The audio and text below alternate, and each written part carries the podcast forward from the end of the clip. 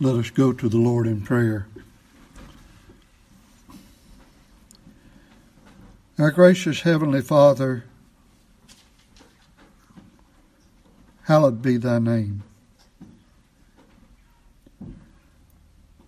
Help us to truly have a holy reverence for you, for your word, for your kingdom, for the congregation of the Lord, yea, in everything as we go about our daily lives, as we live them out on this earth. We know not what we shall be, but we know that we shall be like Christ, and we shall see him as he is.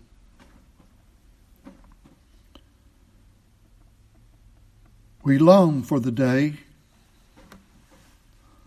and we can say with Paul, absent from the body, present with the Lord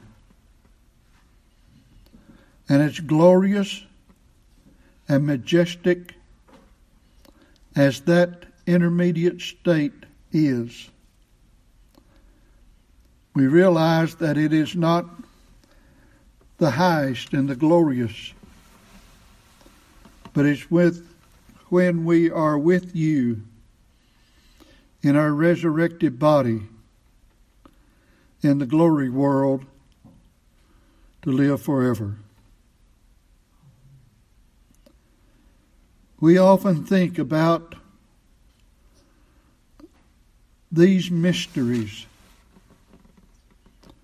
We know that our Lord Jesus is with you and that his body is localized somewhere. We call it heaven. We also know that the redeemed spirits that have gone on are likewise localized because even though they are spirits, they cannot say, like you, that they are everywhere.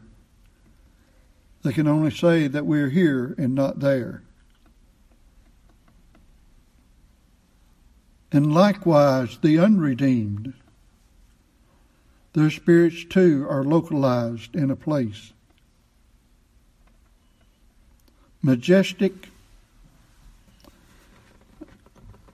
in one sense, from the standpoint of the world, it seems like uh, fairy tales and dreams made up. But these are real real as our present existence. Even when the beloved apostle was on trial upon one occasion, he made the statement that he believed that we shall all be resurrected and stand before the Lord, the just and the unjust.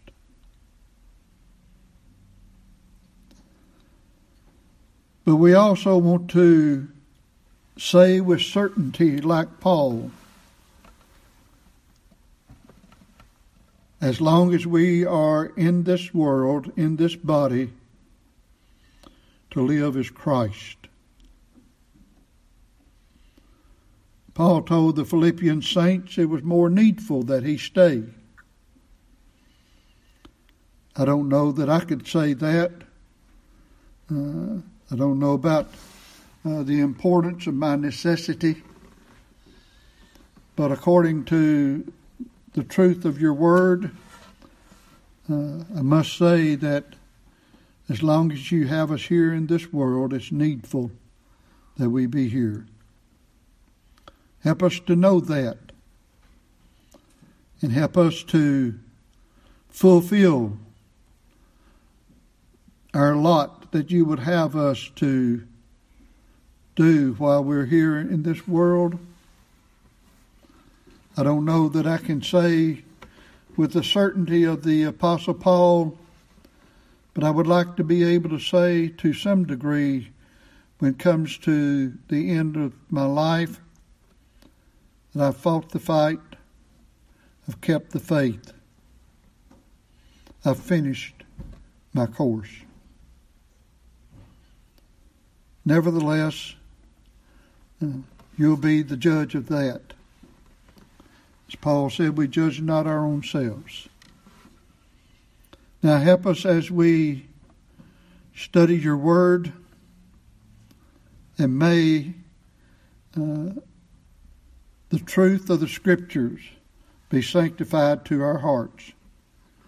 In Jesus' name, amen.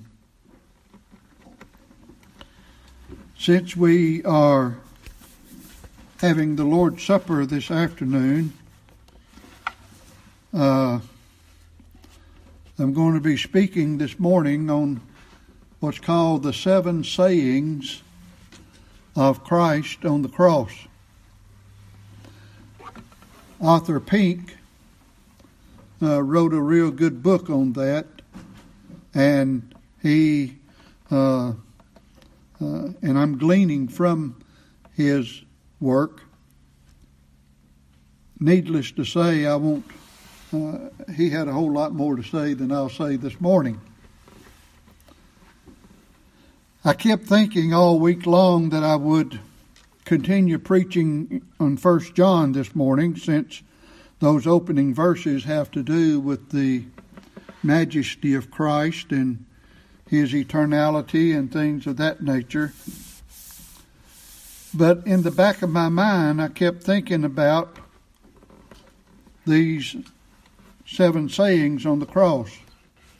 In fact, uh, earlier in the week, someone sent me a text uh, early in the morning, and it reminded me of this, and I mentioned to them in in a reply of the text that, uh, along with what they had said, and I don't remember what all they said now, but uh, uh, it would be good to read Pink's seven sayings uh, of Christ on the cross.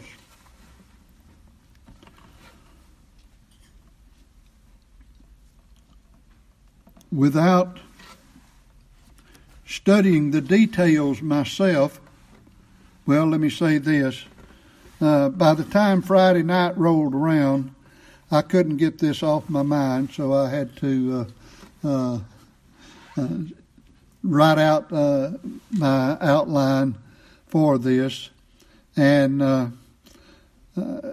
obviously, I didn't take the time to study in detail the uh, what order they might have been said. Uh, so I'm just following Pink's outline in Pink's order. Uh, if anyone, if y'all have the book or ever get across, get the book, uh, it would be a good read. Uh, I, my title is Seven Sayings of Christ on the Cross. Pink's title was Seven Sayings of the Savior on the Cross. And so we have seven different uh, scriptural references. And what I'm going to do, first of all, I'm going to give you Pink's uh, outline and read the scriptural verses, and so you'll uh, have that uh, if you desire. The first is called the a, uh, the word of forgiveness the word of forgiveness. And that comes from Luke 23 34. Then said Jesus, Father, forgive them, for they know not what they do. The second is the word of salvation. That's from Luke 23, verses 42 and 43. And he, that is the thief, said unto Jesus, Lord, remember me when thou comest into thy kingdom. And Jesus said unto him, Verily I say unto thee, today shalt thou be with me in paradise. Third was the word of affection. The word of affection. That comes from John 19, verses 25 through 27. Now there stood by the cross of Jesus his mother and his mother's sister, Mary, the wife of Cleophas, and Mary Magdalene. When Jesus therefore saw his mother and the disciple standing by whom he loved, he saith unto his mother, Woman, behold thy son. Then saith he to the disciple, Behold thy mother. Fourth is the word of anguish. The word of anguish. Matthew 27 46. Now, about the ninth hour, Jesus cried with a loud voice, saying, Eli, Eli, lama sabachthani. That is to say, My God, my God, why hast thou forsaken me? Fifth is the word of suffering. John 19, verses 28 and 29. After this, Jesus, knowing that all things were now accomplished, that the scripture might be fulfilled, saith, I thirst. Now there was set a vessel full of vinegar, and they filled a sponge with vinegar, and put it upon hyssop, and put it to his mouth. Six is the word of victory. John 19:30. When Jesus therefore had received the vinegar, he said, It is finished. And he bowed his head and gave up the ghost. And lastly, number seven, the word of contentment. Luke 23:46 When Jesus had cried with a loud voice he said Father into thy hands I commend my spirit and having said thus he gave up the ghost Now uh, it would be good if you could go back uh, uh, and read those and study and meditate on those uh, on your own. But if there's any one part of the life of Christ that is talked about more than any other, uh, I believe that likely it would be the cross of our Lord Jesus Christ.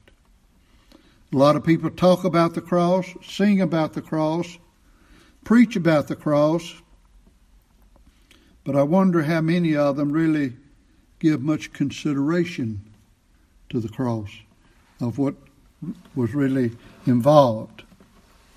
Now, I do not say that to say that the cross is more important in the life of Christ than anything else because everything that our Lord did was needful and essential. Everything that our Lord did was needful and essential to our salvation. So, who am I to say that the cross is more important than his birth and incarnation, or the fulfilling of the law to a jot and a tittle? His sufferings prior to being nailed to the cross, his resurrection, his ascension, his intercession, or his return. All of those things are essential. And uh, I cannot say that one is more important than the other, but everything seems to focus around the cross of the uh, completion of uh, of the work. But but anyway, uh, our attention is given to the cross, uh, in particularly as we said with regard to the Lord's Supper that we're taking this afternoon.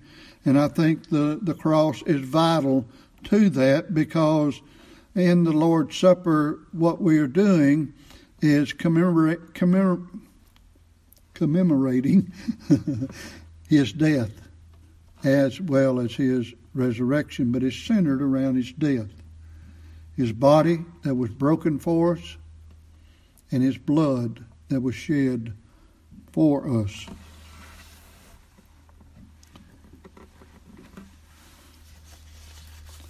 The first one, the word of forgiveness.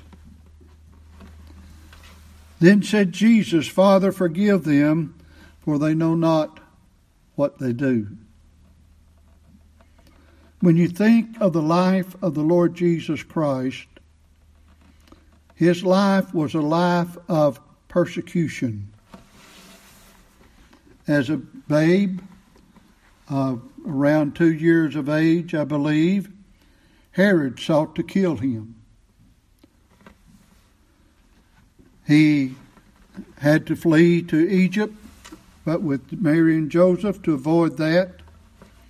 Many times the Jews tried to kill him, and on more than one occasion they picked up stones to stone him.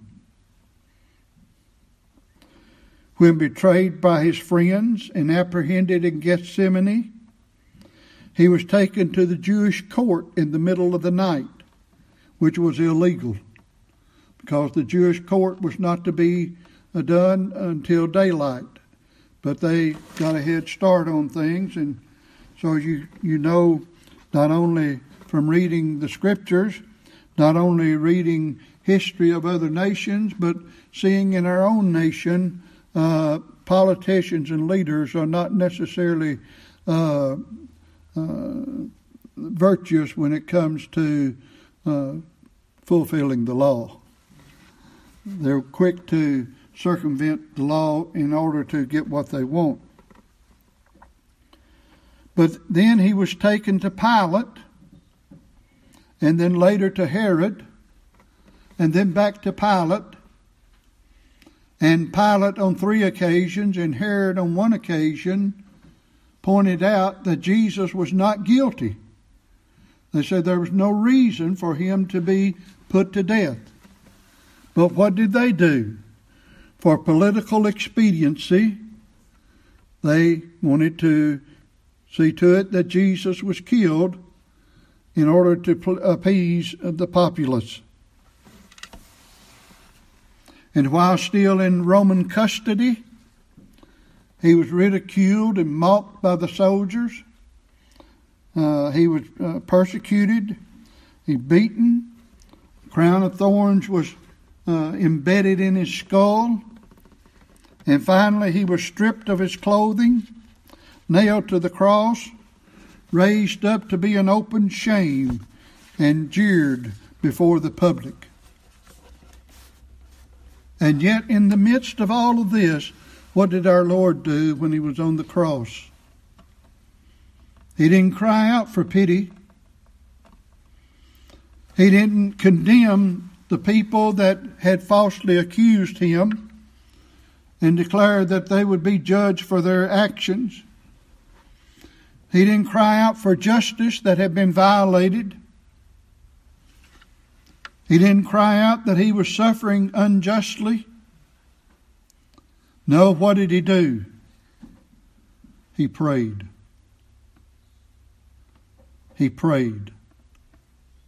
But he didn't just pray. He prayed for his enemies.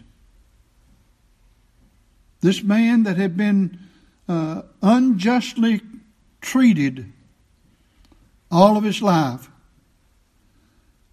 and now on the cross. And one of the first things that he does is pray and pray for his enemies.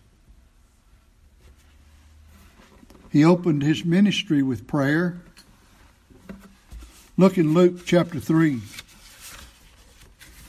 Luke chapter 3.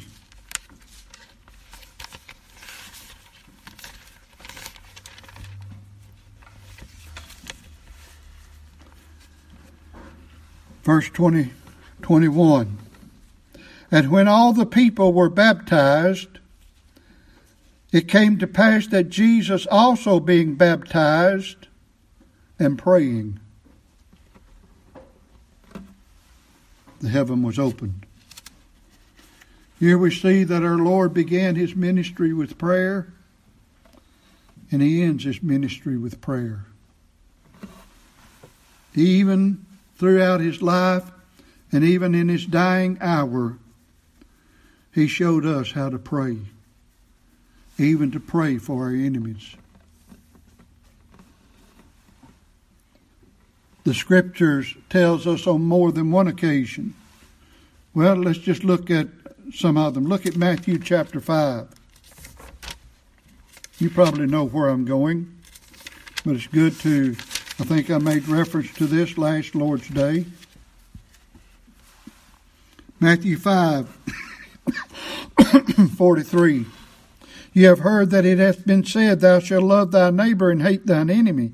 But I say unto thee, I say unto you, love your enemies, bless them that curse you. When's the last time you blessed someone that cursed you?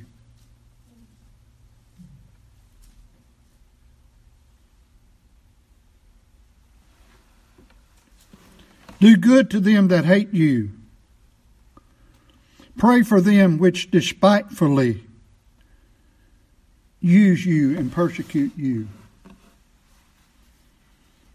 And then dropping down into the sixth chapter, in the midst of the model pr- prayer, he says in verse 12, and forgive us our debts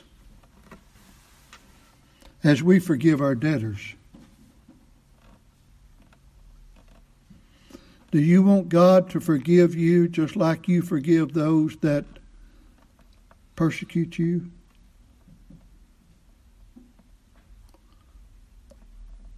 Do you forgive them? Our Lord did. Our Lord did. And lead us not into temptation, but deliver us from evil. For thine is the kingdom and the power and the glory forever. Amen. And then he reiterates For if you forgive men their trespasses, your heavenly Father will also forgive you. But if ye forgive not men their trespasses, neither will your Father forgive your trespasses. You see, the Christian cannot hold a grudge. He may want to, but he, he, can't. He has no right to. And if that's not enough, look in uh, Romans chapter 12. You see, it's not only the teachings of our Lord but in Romans chapter 12, verse 14, bless them which persecute you, bless and curse not. And then in verse 20, he says, If thine enemy hunger, feed him. If he thirst, give him drink. For in so doing, thou shalt heap coals of fire on his head. You know, if we were to do that, that would probably do away with a large portion of our self pity.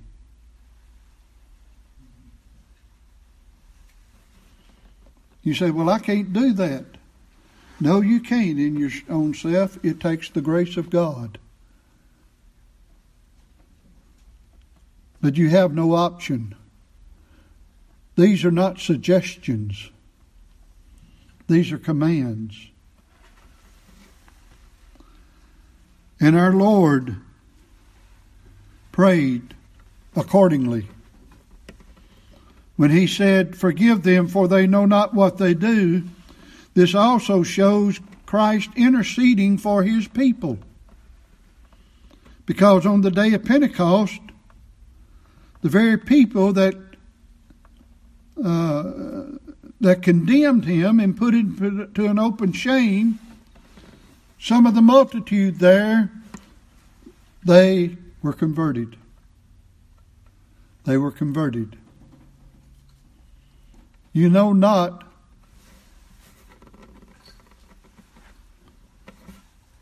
who is a child of grace and who's not. But our Lord set the example, even in the midst of his sufferings. He not only showed that throughout his life, but when it comes down to him hanging on the cross, not as the pictures normally portray that him having a loincloth about his private parts, but very likely totally exposed. Not only before the public, but even before his own mother. But what did he do? Forgive them, for they know not what they do.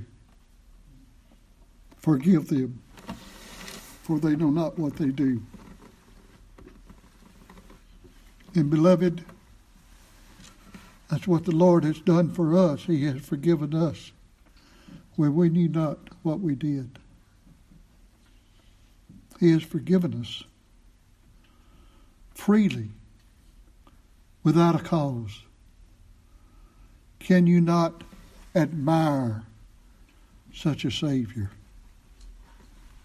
Well, much more could be said about that as well as others. The next is the word of salvation. There again in Luke 23 42. And he said unto Jesus, Lord, remember me when thou comest into thy kingdom. And Jesus said unto him, Verily I say unto thee, today shalt thou be with me in paradise. Here we see various things, but one of the first things that comes to mind is the prophecy being fulfilled in Isaiah 53, where it says he was numbered with the transgressors. He who knew no sin and had no sin about him was hung between two thieves. hung between two thieves and this was according to the determinate counsel and foreknowledge of God. This was all, this was part of the plan. This is part of what was marked out in eternity. It, it's astounding when you see the sovereignty of God, not only in our own lives, but in the life of the Lord Jesus Christ. But it also shows something else free, unmerited grace. Free, unmerited grace was displayed here in granting salvation to this thief in his dying hour. Did he deserve it? No, he did not deserve it. Because a short time before this, the thief was ridiculing our Lord. Look in Matthew chapter 27. Matthew chapter 27.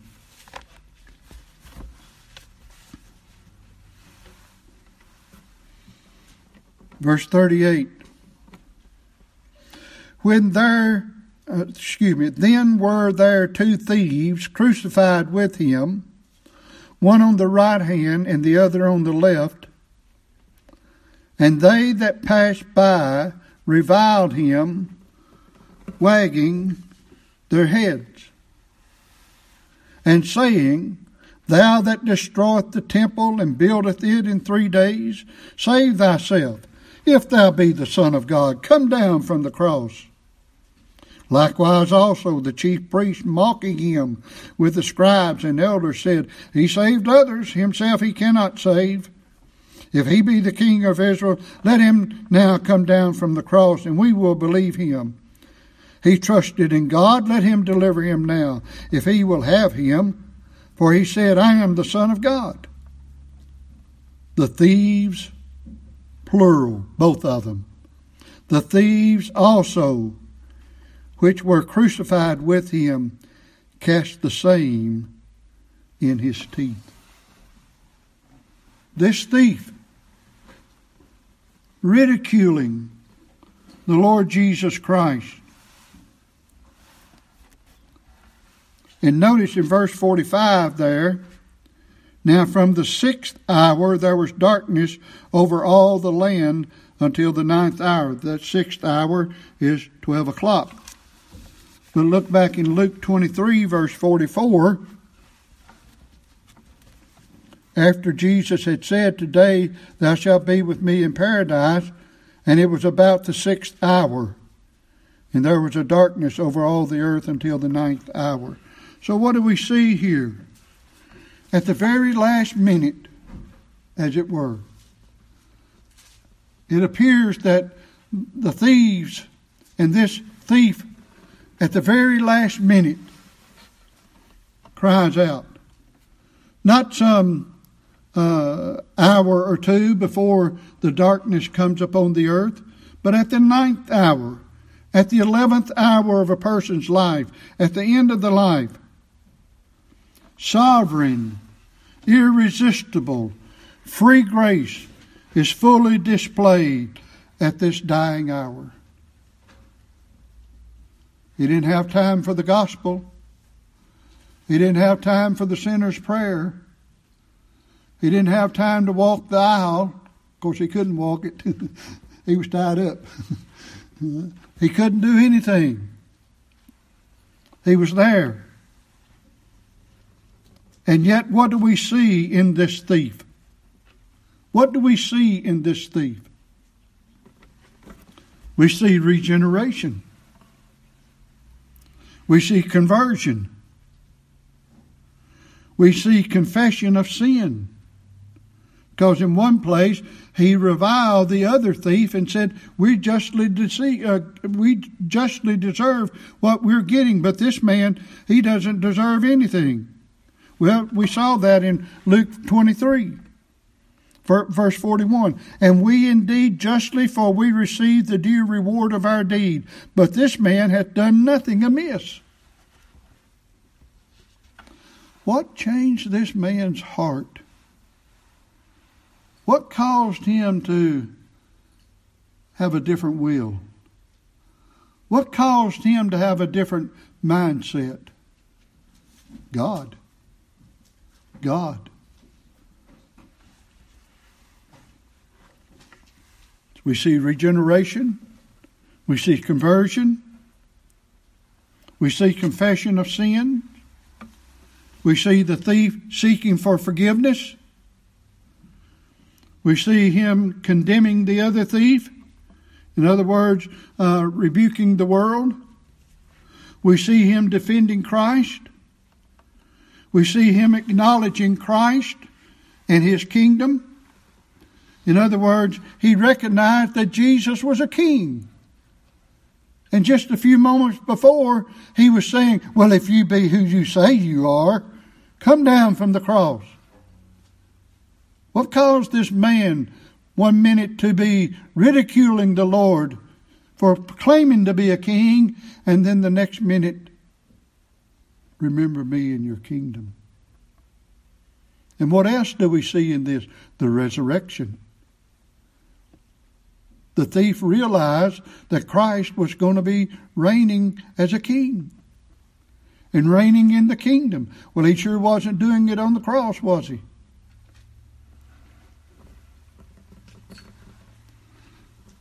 There's a, there's a great deal of evidence of salvation in the thief on the cross. God's sovereign grace was displayed. And here, this man that was re, was uh, that was rebuking him, and then he cries out forgiveness, and the Lord forgives him. You remember when the Lord converted Paul? What happened when he went to Jerusalem? Many were afraid of him. because he had persecuted some of their kinfolks, persecuted some of their fellow believers. And Barnabas had to go in and say a good word for him, for him to be accepted. But Jesus didn't say, Prove yourself to me. He didn't lay down any restrictions or any guidelines. Forgive me. Remember me when you come into your kingdom. Today shalt thou be with me in paradise. Showing that the thief and the Lord were together that very day. Their bodies weren't. Christ's body was put in the tomb of Joseph of Arimathea. And very likely the thief's body was thrown out into the garbage dump. So it wasn't their bodies that was under consideration, it was their persons. Their persons. Christ never turns away a repentant sinner. No, not even at the last hour. As long as there's life, there's hope.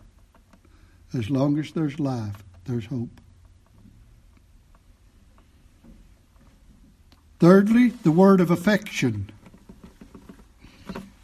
We find this taken from John 19.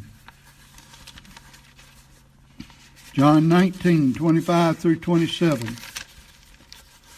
Now there stood by the cross of Jesus his mother, his mother's sister, Mary, the wife of Cleophas, and Mary Magdalene. You see, those, those are four different individuals his mother, his mother's sister, which is believed to be Salome, and we went through that uh, somewhat when we studied the life of John. But when Jesus saw his mother and the disciple standing by whom he loved, he saith unto his mother, Woman, behold thy son.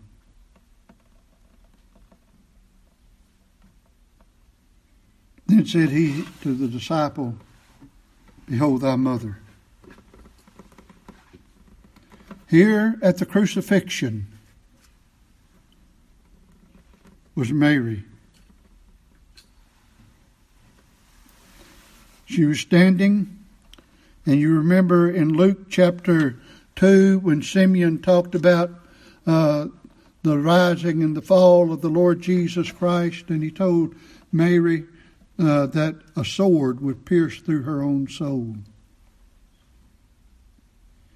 You who are mothers, can you imagine what it would have been like to stand before and seeing your son being treated as such? No doubt, no doubt the sword was piercing through her own soul as she saw her son there. It also says in Luke 2 that when the, angel spoke to her, she pondered these things in her heart. She had witnessed when Herod tried to kill Jesus. She knew about her and Joseph having to go into Egypt. And then later, when they come out of Egypt, when uh, Archelaus was reigning in the stead of Herod, they went into Nazareth because of being afraid. No doubt she pondered these things and many other things during the ministry of Christ. How much did she travel with him? We do not know. But look in John chapter 2. She traveled with him some, maybe more than we know. But in John chapter 2,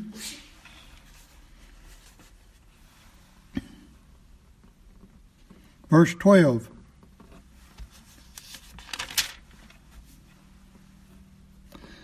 And after this, he, that is Jesus, went down to Capernaum, he and his mother and his brethren and his disciples, and they continued there not many days.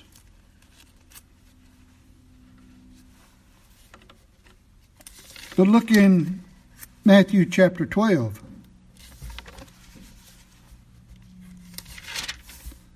Matthew chapter 12. And I may have to short, come, short some of this and not look at some of the verses, but uh, when we get through with all of this.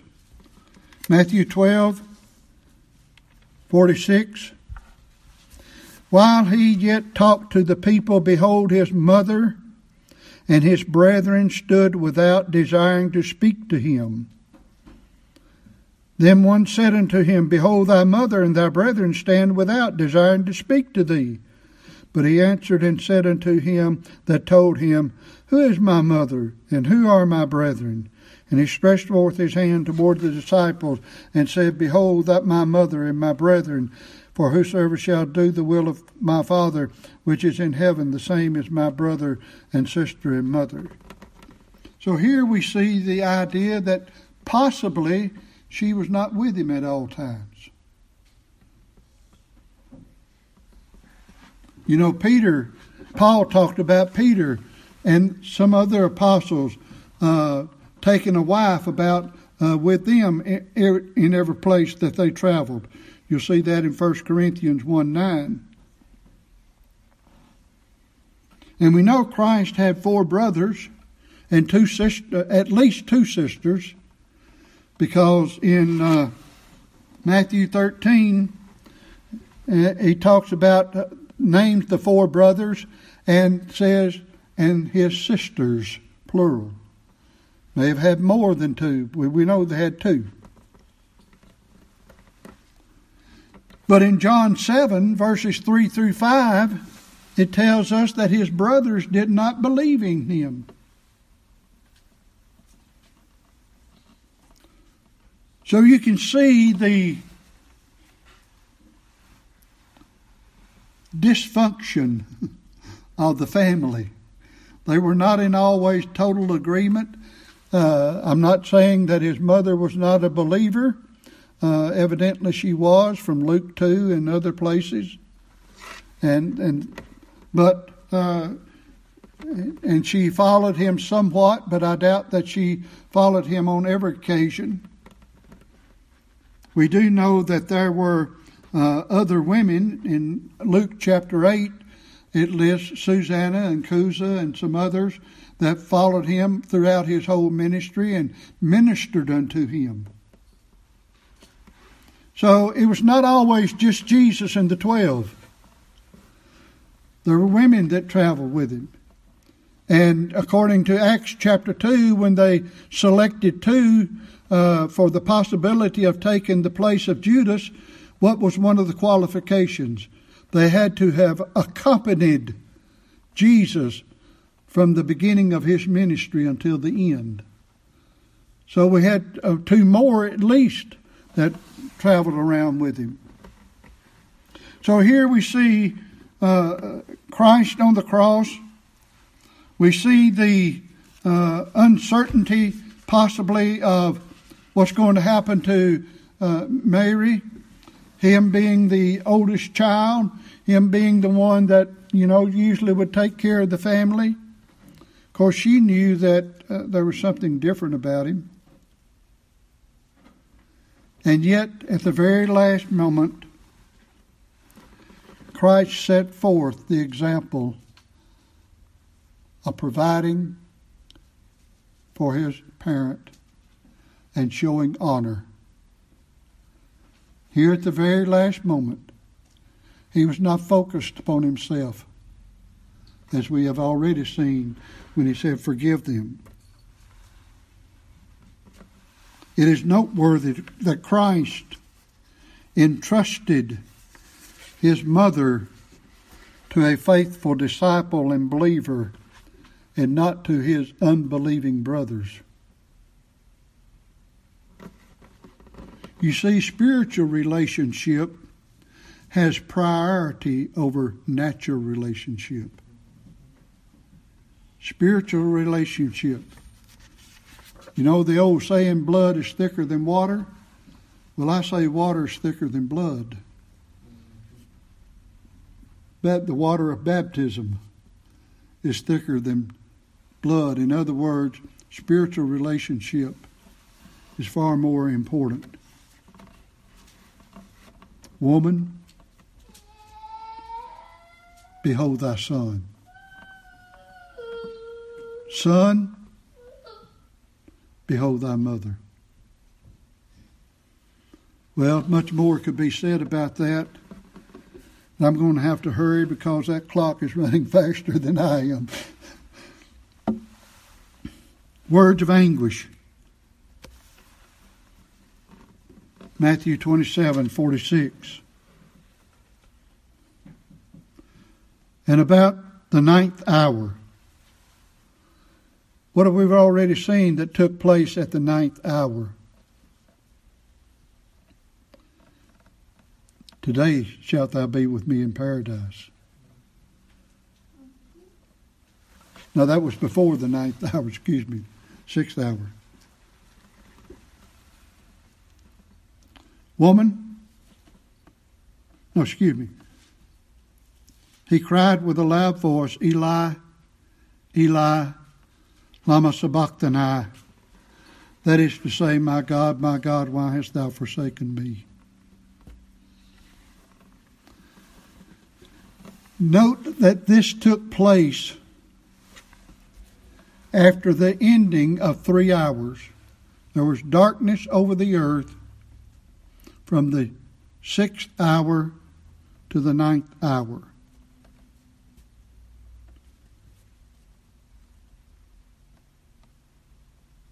It is like, to me, darkness exploded into daylight with the shriek question, though we must not think the, the Christ cry was unto the Father was of lost exasperation or uninformed idea of what was taking place. He was not lost as to what was being accomplished in fulfilling the justice of God for the salvation of his people. He knew what was going on. but the darkness is ended. My God, my God, why hast thou forsaken me?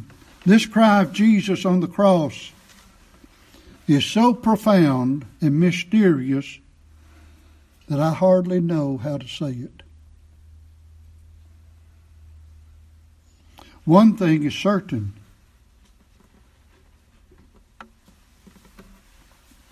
It was not a casual or a relaxed saying. He cried with a loud voice. He not only cried out, but it was with a loud and a mighty voice. Think about being there. Think about darkness over the land. No doubt there was much silence during that three hour period, but then with a loud voice. As the coming of the Lord will be immediate, that the trumpet will sound immediately, unannounced all at once. My God, my God, why hast thou forsaken me? He cries out. Don't you think that got the attention? Don't you think that got the attention? And, dear saint, think of your past when you were in the furnace of affliction did you not cry out loudly from the bowels or the depths of your soul unto God? Why?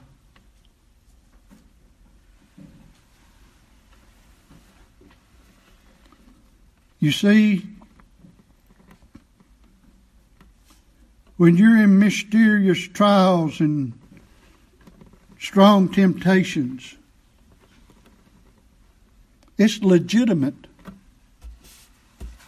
to cry why as long as you're not questioning the judgment of God. Look at Psalm. Let's look at a few verses in Psalm. Psalm 2.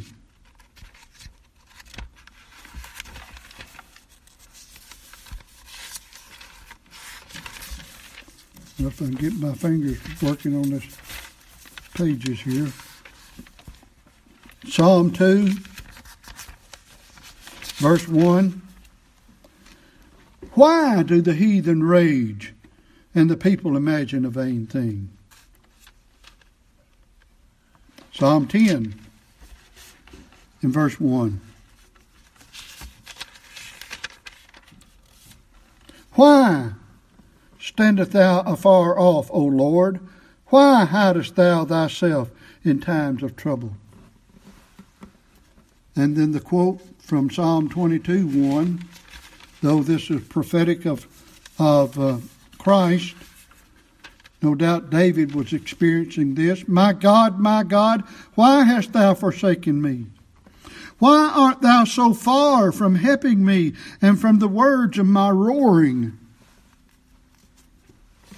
And one more, Psalm 42. Psalm 42 and 9. I will say unto God, my rock, Why hast thou forgotten me? Why go I mourning because of the oppression of the enemy? I want you to realize that when our Lord cries out at this time of anguish, that He can sympathize with you. And I know what it is to be in the depths of agony. And I know what it is to cry aloud. In the recesses of my closet and cry unto God, why? Why? You see, it was not a cry of full despair. I can't explain it all.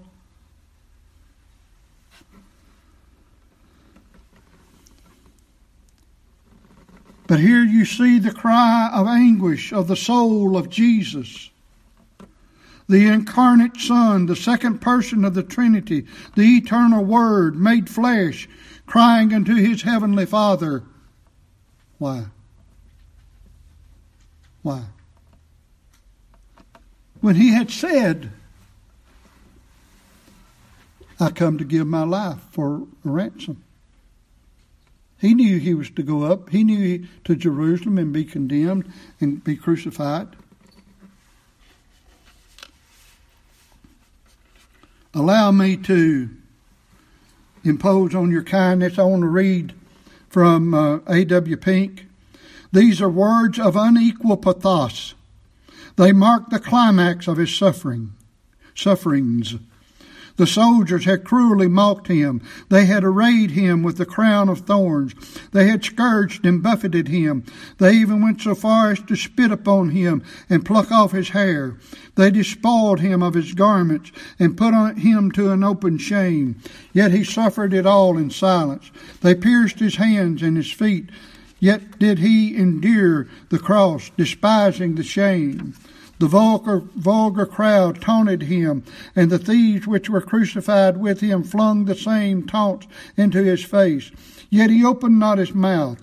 In response to all that he suffered at the hands of men, not a cry escaped his lips. But now, as the consecrated wrath of heaven descended upon him, he cries, My God, my God, why hast thou forsaken me? Surely this is a cry that ought to uh, to melt the hardest hearts.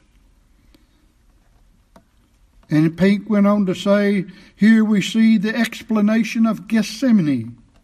In Gethsemane, it says in one place, being in an agony, he prayed the more earnestly, and angels came and strengthened him. In another place, he said, Oh, my Father, if it be possible, let this cup pass from me. Also, he said, My soul is exceeding sorrowful, even unto death.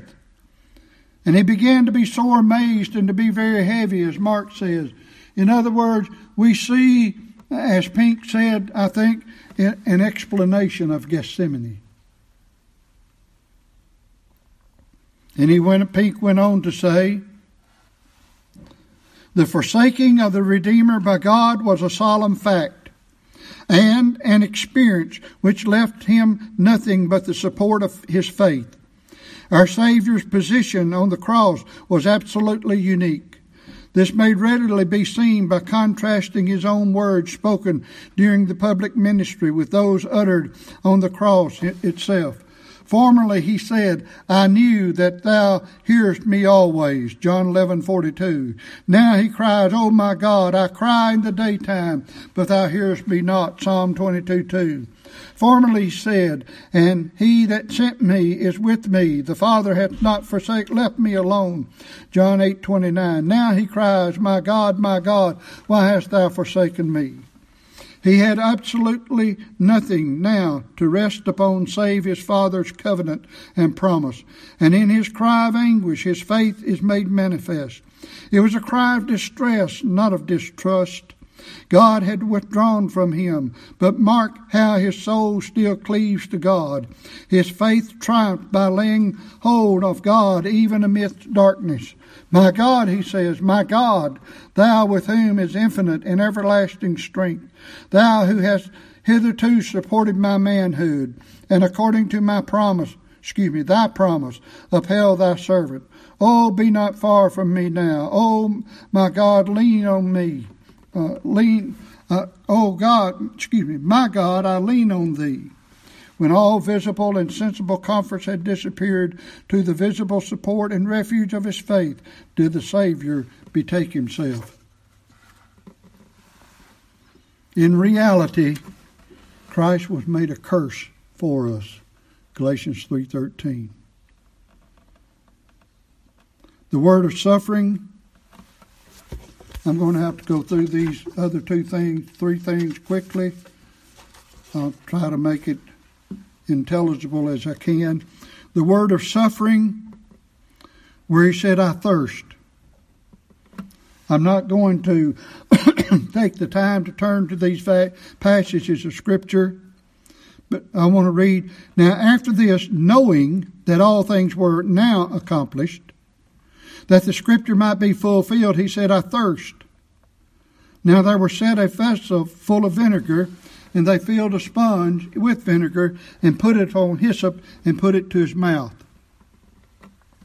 Earlier, before the three hours of darkness, vinegar was offered to him. You'll see this in Matthew 15 23, but he refused it. But notice Jesus said here, Now that all things are now accomplished. He received it. You'll see that in Matthew 15:36, the difference. In Matthew 27:34 and 48. And here in John 19:36, he said he received the vinegar. In other words, it was a fulfillment of prophecy, but it had to be at the right time. Our Lord on the cross was still in control of the sovereignty of God. The word of victory. It is finished. And he gave up the ghost. I want to quickly read from Pink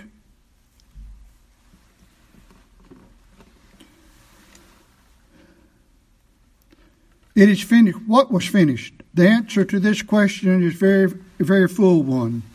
Though a number of excellent expositors have sought to limit the scope of these words and to confine them strictly to a single application. We are told it was the prophecies concerning the sufferings of the Savior which were finished, and that he referred only to this. It is readily granted that the immediate reference was to the messianic predictions, yet we think there are good and sufficient reasons not confining our words, our Lord's words here to them. Yea, to us it seems certain that Christ referred specially to his sacrificial work. For all scripture concerning his sufferings and shared was not fulfilled. There still remained the dismissal of his spirit into the hands of the Father. There still remained the piercing with the spear. The note and note the words that used for the piercing of his hands and feet, the act of crucifixion.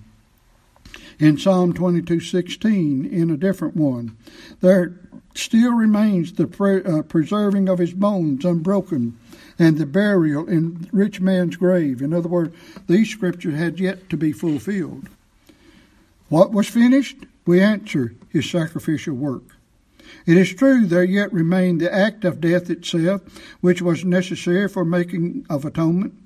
But it, it, it but as is often uh, the case here in John's Gospel, where our text is found, the Lord here speaks anticipatively of the competition of the completion, excuse me, of his work. Moreover, it must be remembered that the three hours of darkness was already past, the awful cup had already been drained, his precious blood had already been shed, the outpouring wrath of God had already been endured, and these are the primary elements in the making of propitiation.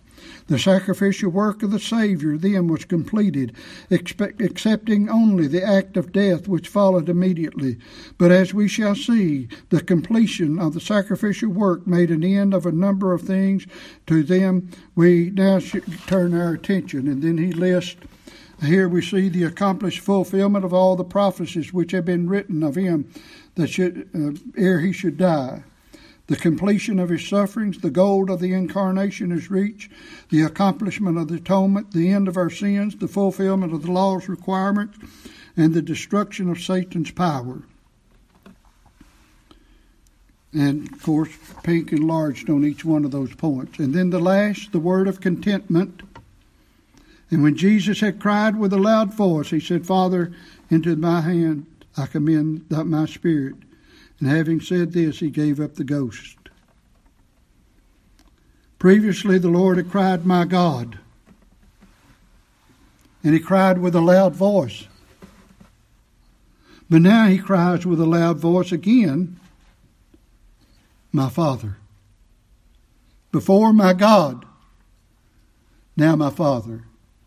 He wants to make it, in my opinion, uh, wants to make it known he's back in fellowship with his Father, as it were. He equally displayed the same passion addressing him, my Father. His Father is his God, and equally is our God and our Father. You remember when the Lord said to Thomas in John 20, 17, when he talked about God being Christ's Father and our Father, and God being Christ God and our God. We have the same relationship. Christ makes it clearly to be known he's back in fellowship with God, and he was still in control. His head didn't drop, his head didn't fall. Our Lord, being totally controlled, bowed his head and gave up the ghost. He laid down his life and he gave up the spirit. Well, a lot of that I had to hurry through, but I hope it gives you a greater appreciation of our suffer of our Savior when he was on the cross. Let's pray.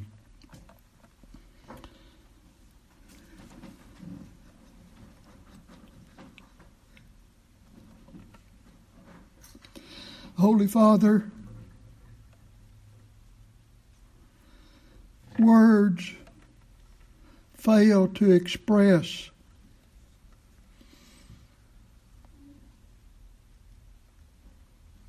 our appreciation for our suffering Savior. So often we think about these truths with hardness of heart or indifference of spirit or a casual consideration. I pray that you would cause us to meditate on these things and draw us closer to you that we might fellowship you and our Savior through the operation of the Holy Spirit. For it is in Christ we pray. Amen.